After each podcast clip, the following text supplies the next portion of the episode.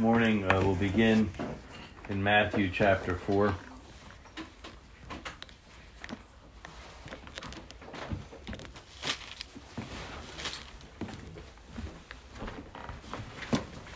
Matthew 4, verses 18 to 22.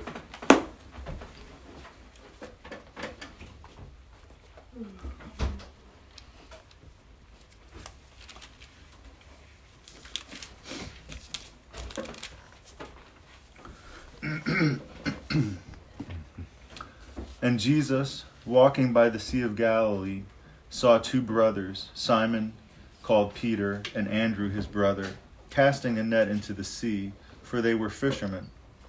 Then he said to them, Follow me, and I will make you fishers of men.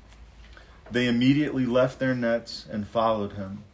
Going on from there, he saw two other brothers, James, the son of Zebedee, and John, his brother, in, a, in the boat with Zebedee, their father, mending their nets. He called to them, and immediately they left the boat and their father and followed him. And Jesus went about. I'm good. sorry. That's right. Mm, that's right. This is the call of Jesus to the beginning of the call of Jesus to his disciples. And you see where Jesus has said that we must forsake all to follow him. And you see that they did that. And but that was the beginning. The forsaking of all was the beginning, not the end. And then there's this whole making of disciples. And the making of disciples of Jesus is a, was a learning process. And in the same way, we find that uh, these disciples are very similar to us, and that we are called to be disciples too of Jesus. And we are called to forsake all, and then we learn to follow him. And he puts us through a process which is similar to the process that he put his disciples through in some ways. Not in every way, but in some ways. And it's important, there's been many sermons preached on this, it's very important for the Christian to recognize this process of discipleship that he puts us through. So from there, we go to uh, Matthew chapter 8.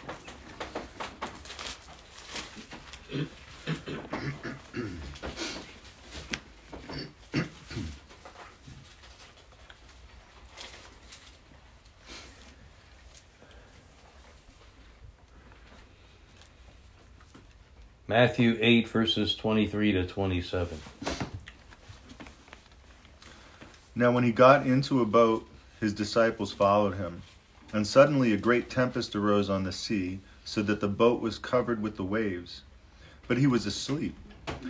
Then his disciples came to him and woke him, saying, Lord, save us, we are perishing.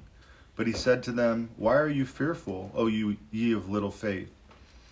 And he arose and rebuked the winds and the sea, and there was a great calm. So the men marveled, saying, Who can this be, that even the winds and the sea obey him? There's a lot of things in this passage that you can see that are obvious. But you notice that the most important is is that you see a big difference between Jesus and his disciples in the way they looked at the same problem. That they were in complete panic and fear, and um, they had uh, no faith. Jesus exposed their unbelief, and he asked them, Why are you afraid? And you see the difference between Jesus and the disciples is really big. In the way they look at life and the way they approach problems. And so he begins to show us that we're not very much like him at all. In, in 1 John chapter 2, it says that they who say they know him must walk as Jesus walked, must live like him. And say, well, you can see that Jesus, at the very at the beginning of his ministry, and the beginning of his discipling his disciples, he showed them the difference between him and them, and how far they were from him. And as you go through this whole sequence of these three and a half years of discipleship, you see that all these great challenges, you see the how the disciples are inadequate. Their disciples are completely un- unequipped for the calling of Jesus at this point. All throughout these three and a half years, you see their failures, their blindness, and Jesus keeps on exposing it. He's, they see his miracles, they see his power, they see the way he lives, they see his holiness, they see his perfection, they see his whole manner of life. And yet, they're not changed.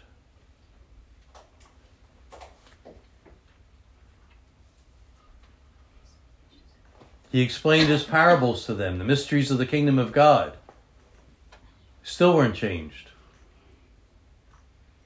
They professed that he was the Messiah, the Son of God. They believed that's who he was. But they still weren't ready.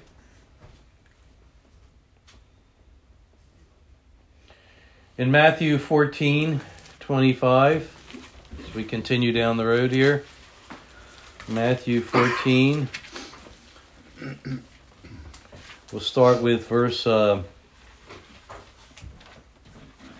22 to uh, 32, or 33. 20, 22 to 33.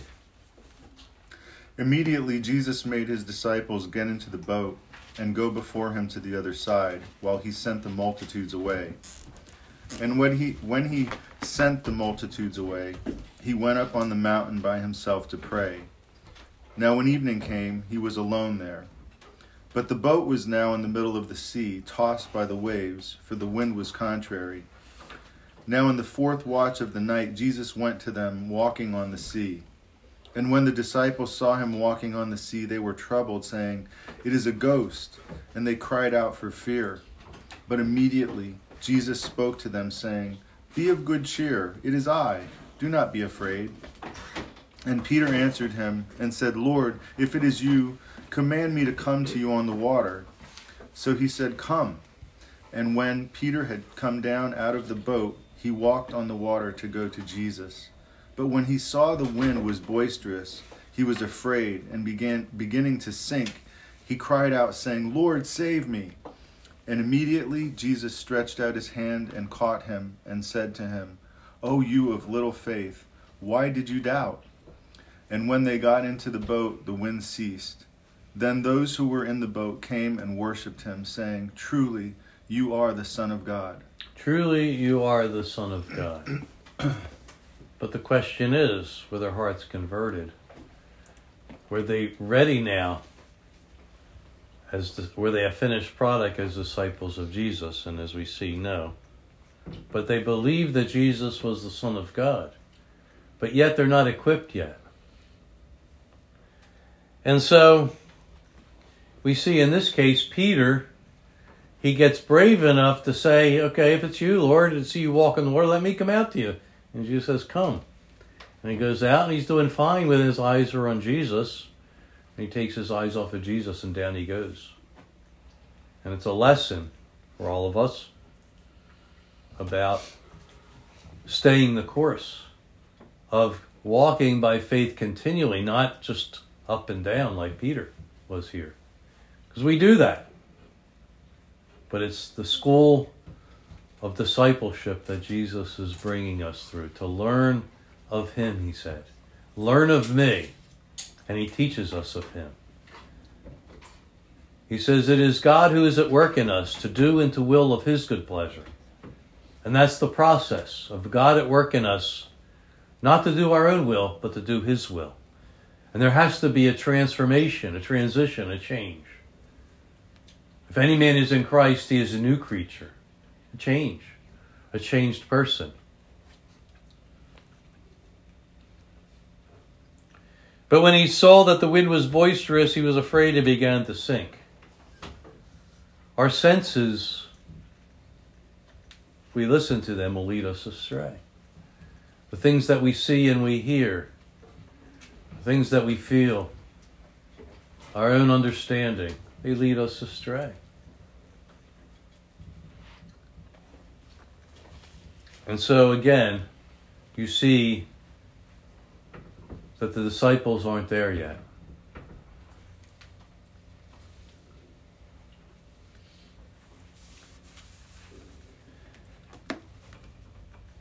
So then we go to Luke chapter 22.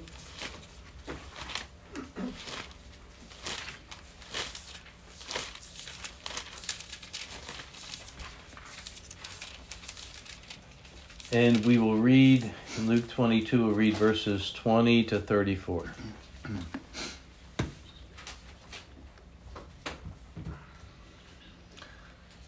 Likewise, he also took the cup after supper, saying, This cup is the new covenant in my blood, which is shed for you. But behold, the hand of my betrayer is with me on the table. And truly the Son of Man goes as it has been de- determined. But woe to that man by whom he is betrayed. Then he began to question among themselves which of them it was who would do this thing. Now there was also a dispute among them as to which of them should be considered the greatest. And he said to them, The kings of the Gentiles exercise lordship, exercise lordship over them, and those who exercise authority over them are called benefactors. But not among you. On the contrary, he who is greatest among you, let him be as, as the younger, and he who governs as he who serves. For who is greater, he who sits on at the table or he who mm-hmm. serves? It is not he who sits at the table. Yet I am among you as the one who serves. But you are those who have continued with me in my trials. And I bestow upon you a kingdom, just as my Father bestowed upon me, that you may eat and drink at my table in my kingdom, and sit on thrones judging the twelve tribes of Israel. And the Lord said, Simon, Simon, indeed, Satan has asked for you, that he may sift you as wheat. But I have prayed for you that your faith should not fail, and when you have returned to me, strengthen your brethren. But he said to him, Lord, I am ready to go with you, both to prison and to death. And then he said, I tell you, Peter, the rooster shall not crow this day before you will deny three times that you know me. Mm-hmm. So, in this passage here, Jesus, this is at the end of the Last Supper, and Jesus, after he hands out the cup, he announces that one of them was going to betray him. One of the twelve was going to betray him. Of course, it was Judas, we know. But after they begin to ask themselves, well, who would do such a thing? Who, which one of us would do such a thing? But then, in the middle of all that, in this in this horrible revelation, they start arguing and disputing amongst themselves who was going to be the greatest in the kingdom of God. And it was an argument. It was a dispute. It was an argument. You see the pride of life taking over here. They had no idea what was about to happen. Jesus' arrest and his his crucifixion were going to happen the that you know his arrest was going to happen that very night and the next day he's going to be crucified and they are sitting there arguing who is going to be the greatest among the disciples in the kingdom of God there is a striving among themselves that who will be better than the next, exalting themselves over one another.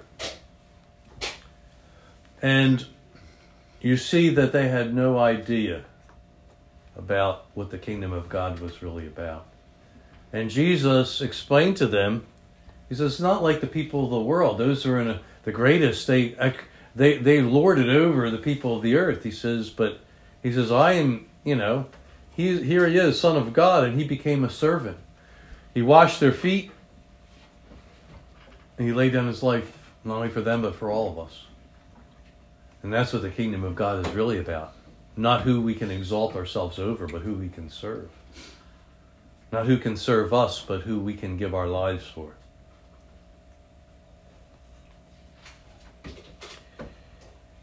And so then, he confronts, he talks to Peter and he says, You know, Simon, Satan wants to destroy you, but I prayed for you that your faith would not fail. And after you are converted, word converted means to be changed. After you are changed, after you're converted, your heart's changed, strengthen your brothers. And Peter, in his pride and his uh, self confidence, he proclaims this Lord, I'm ready to go with you both to prison and to death. Self sufficiency, trusting in ourselves, trusting in our own natural abilities and strength, the pride of life. And not only is it exposed, but to the point of embarrassment. Jesus said that he would deny him three times, that he would know him. And of course, in other accounts, it says that Peter said that's not, you know, it's not true. And of course it was. And God shows us and takes us through a process to bring us to the end of self confidence, our own wisdom and our own strength and our own appearance and our own abilities, our own wisdom, brings us to the end of all that. And that's a process. What does he do to do that? All we have to do is to open our eyes and to see the things that God has been bringing us through the valleys and the hills and the, the, the mountaintops and the, and the valleys and everything else. The process of life that He's been bringing us through. It is a process of God at work in us to make us disciples of Jesus. For real. The end of ourselves. The end of pride. The end of our own desires. The end of our own will. To bring us to the place of walking in the will of God. It is God who is at working us to do and to will of His pleasure, not our pleasure, but His. And you can see with His disciples, it was a painful process to the point where Peter was completely humiliated. It says he went out and wept after he did all these things that Jesus said he would do. He's completely humiliated. And then they they are in verses 45 and 46. They're in the Garden of Gethsemane.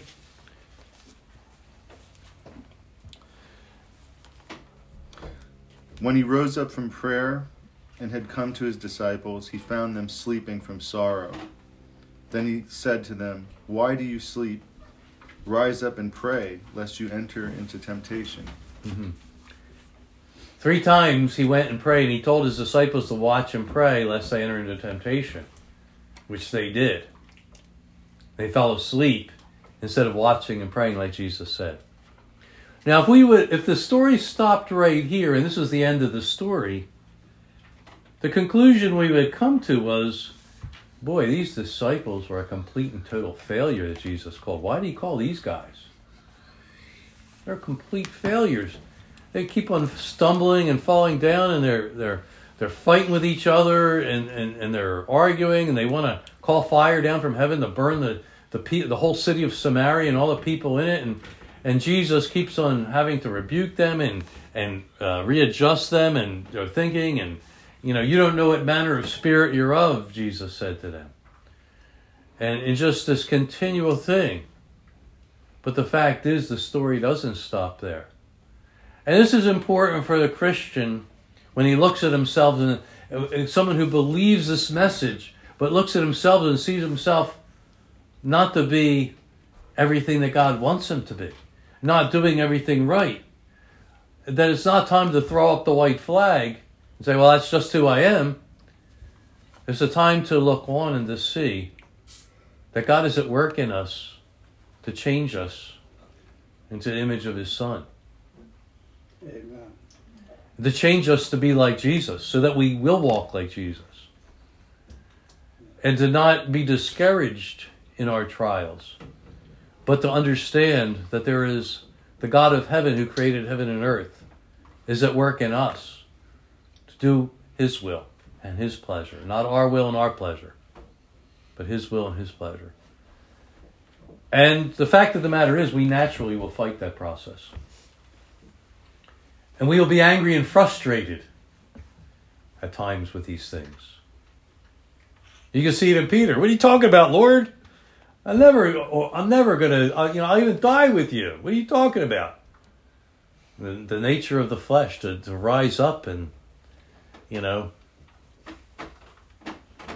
and so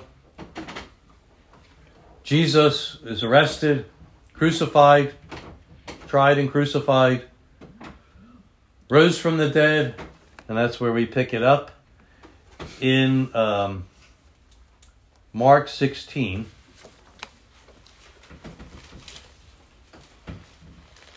The last chapter of the Gospel of Mark, chapter 16. And we'll read from verse 1 to verse 6.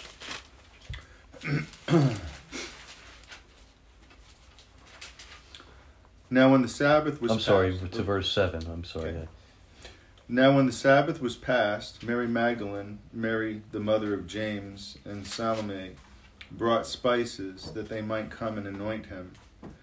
Very early in the morning on the first day of the week, they came to the tomb where the sun when the sun had risen. And they said among themselves, Who will roll away the stone from the door of the tomb for us? But when they looked up, they saw that the stone had been rolled away, for it was very large.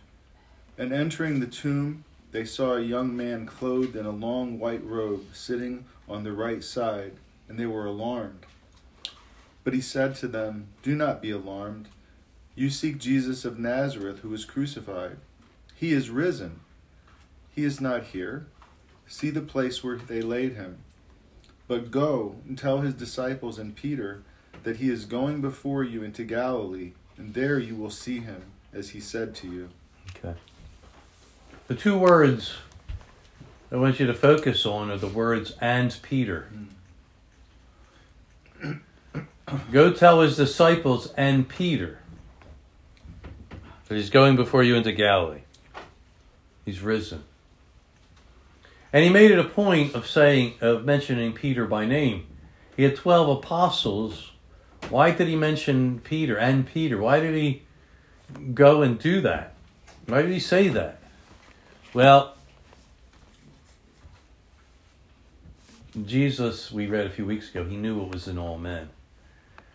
And he knew that Peter was embarrassed and humiliated. But yet, the calling didn't change. He was still calling him. And the calling was to, you know, to meet him. He was risen, to announce that to him, as well as the others. But he mentioned, he didn't mention any of the other 11 disciples, he mentioned only Peter by name. And that is a message about no matter how much we fail, don't be discouraged. God is at work in us. And you see, that Jesus was at work in the life of Peter. And you see that he took a man who had completely failed and humiliated and embarrassed himself, and he changed him. And he was converted. And he was changed. And they saw Jesus alive. And then, as we go to the Gospel of Luke, chapter 24,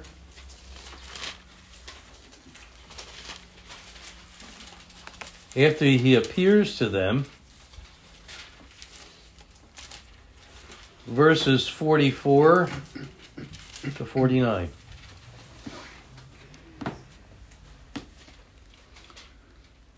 Then he said to them, These are the words which I spoke to you while I was still with you, that all things must be fulfilled which were written in the law of Moses and the prophets and the Psalms concerning me. And he opened their understanding that they might comprehend the Scriptures. Then he said to them, Thus it is written, and thus it was necessary for the Christ to suffer and to rise from the dead on the third day and that repentance and remission of sins should be preached in his name to all nations, beginning at Jerusalem. And you are witnesses of these things. Behold, I send the promise of my Father upon you, but tarry in the city of Jerusalem until you are endued with power from on high. Mm-hmm.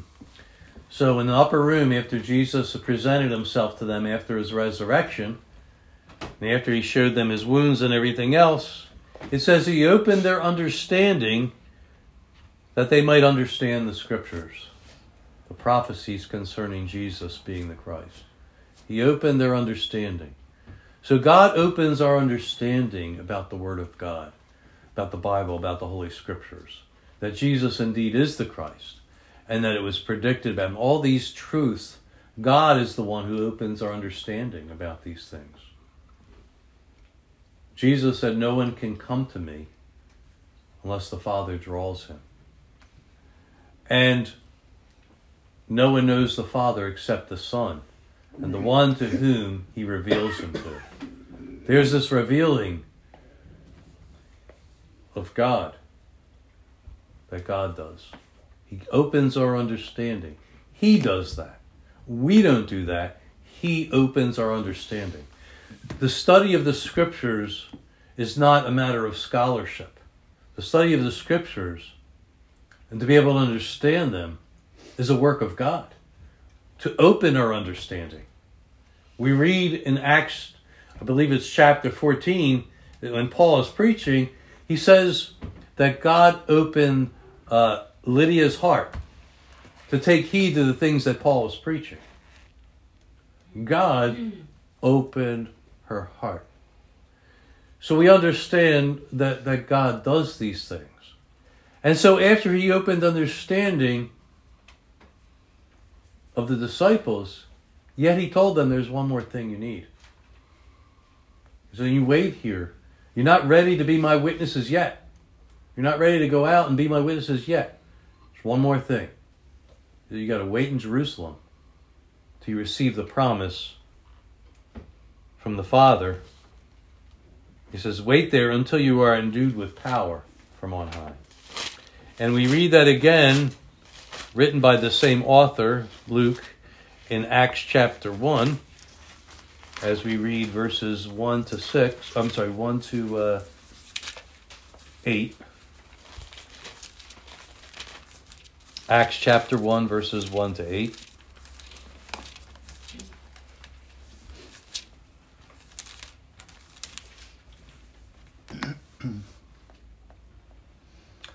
Former account I made, O Theophilus, of all that Jesus began both to do and teach, until the day in which he was taken up, after through the Holy Spirit had given him given commandments to the apostles whom he had chosen, to whom he also presented himself alive after his suffering by many infallible proofs being seen by them during forty days, and speaking of the things pertaining to the kingdom of God. And beginning, excuse me, and being assembled together with them, he commanded them not to depart from Jerusalem, but to wait for the promise of the Father, which he said, You have heard from me. For John truly baptized with water, but you shall be baptized with the Holy Spirit not many days from now. Therefore, when they had come together, they asked him, saying, Lord, will you at this time restore the kingdom to, to Israel?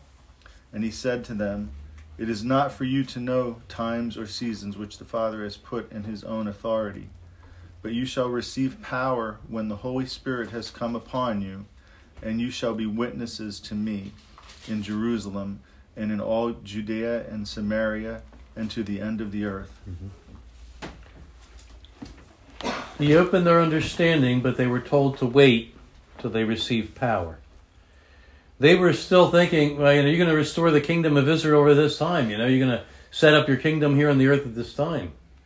See, so they still were not, their understanding was not completely under, they didn't completely understand what was going on. What was about to happen that they didn't realize was Jesus was just about to leave them. His ascension was just about to happen. And they told, wait for them. And you read right after this, Jesus ascended back up into heaven. And that was the end of his physical, pretty much the end of his physical appearance until his return. And so he left them and he told them to wait. And they would receive power. The Apostle Paul said, We have not received the spirit of fear, but of power and of love and of a sound mind, of self control.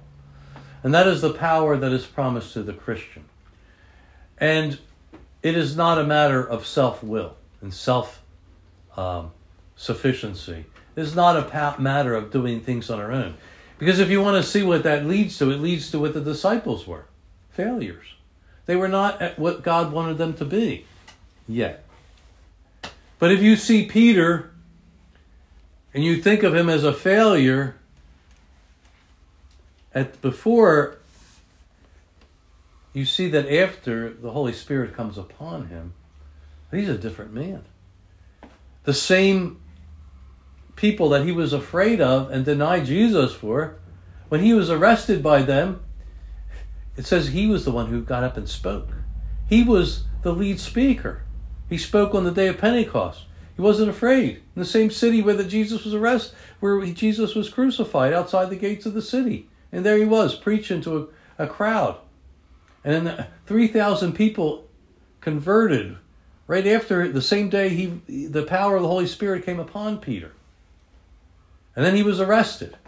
And then he was brought before the same court that condemned Jesus to death. And Peter spoke first again.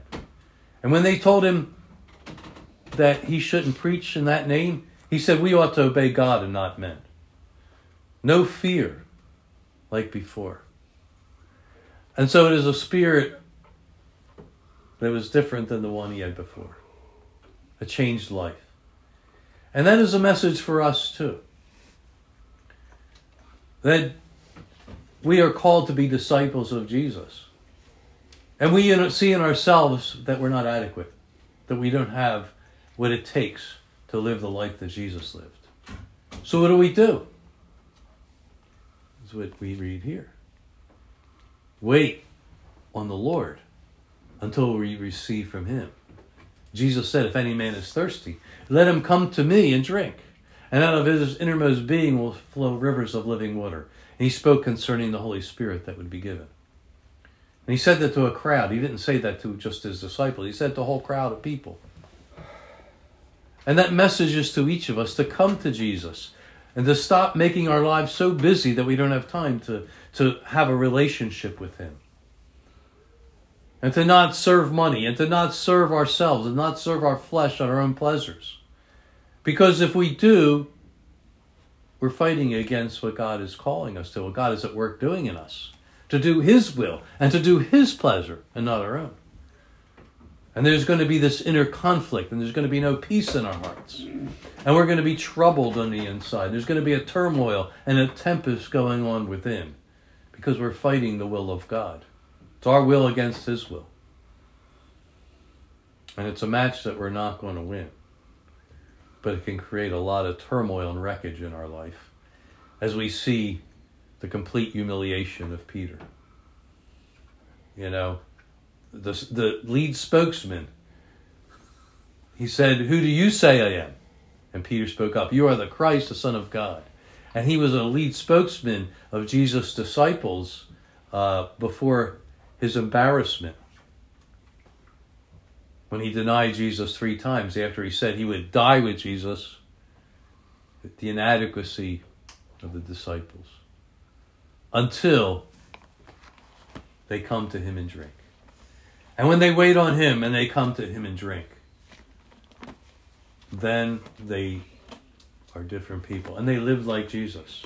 And they continued the work of Jesus and the work of the ministry that Jesus began. And they lived powerful, fulfilled lives. And if we feel like we're not, this message is for us, each of us today, me and you. If we feel like we're not everything that we should be in God, don't be discouraged. Don't just accept mediocrity. Don't just accept defeat. But to come to Him and drink. To spend time with Him and draw close to Him, and He will draw close to us. And there will be changes. And the power of God to change us and to do His will, the things that He is working in our lives, that we'll be we'll be on board with that. And we'll be in sync with what God's doing and not fighting with what God is doing in our lives.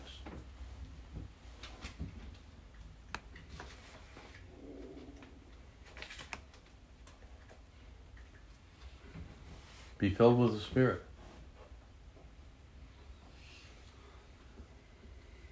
any man Come to me, all you are burdened heavily laden, and I will give you rest.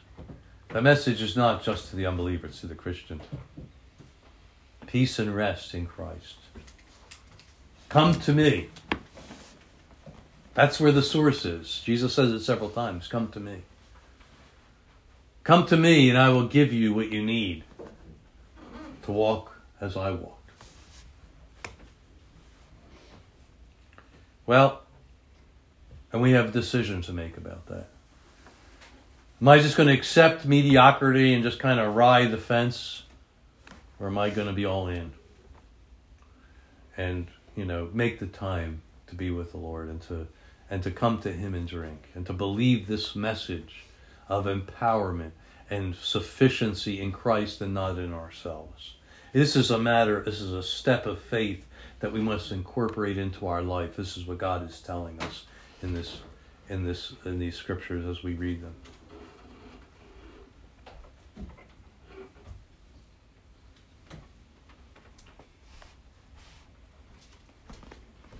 Jesus took these men who abandoned him, who were seeming to be failures, inadequate, and he made them what he wanted them to be. We have hope in that. That we can be everything that God wants us to be. To do and to will of His good pleasure. But we shouldn't be discouraged in the process He's bringing through. What is the process? Life. The things that are in our life.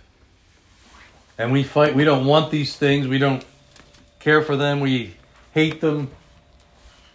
Life is happening to change us to do God's will, not our own.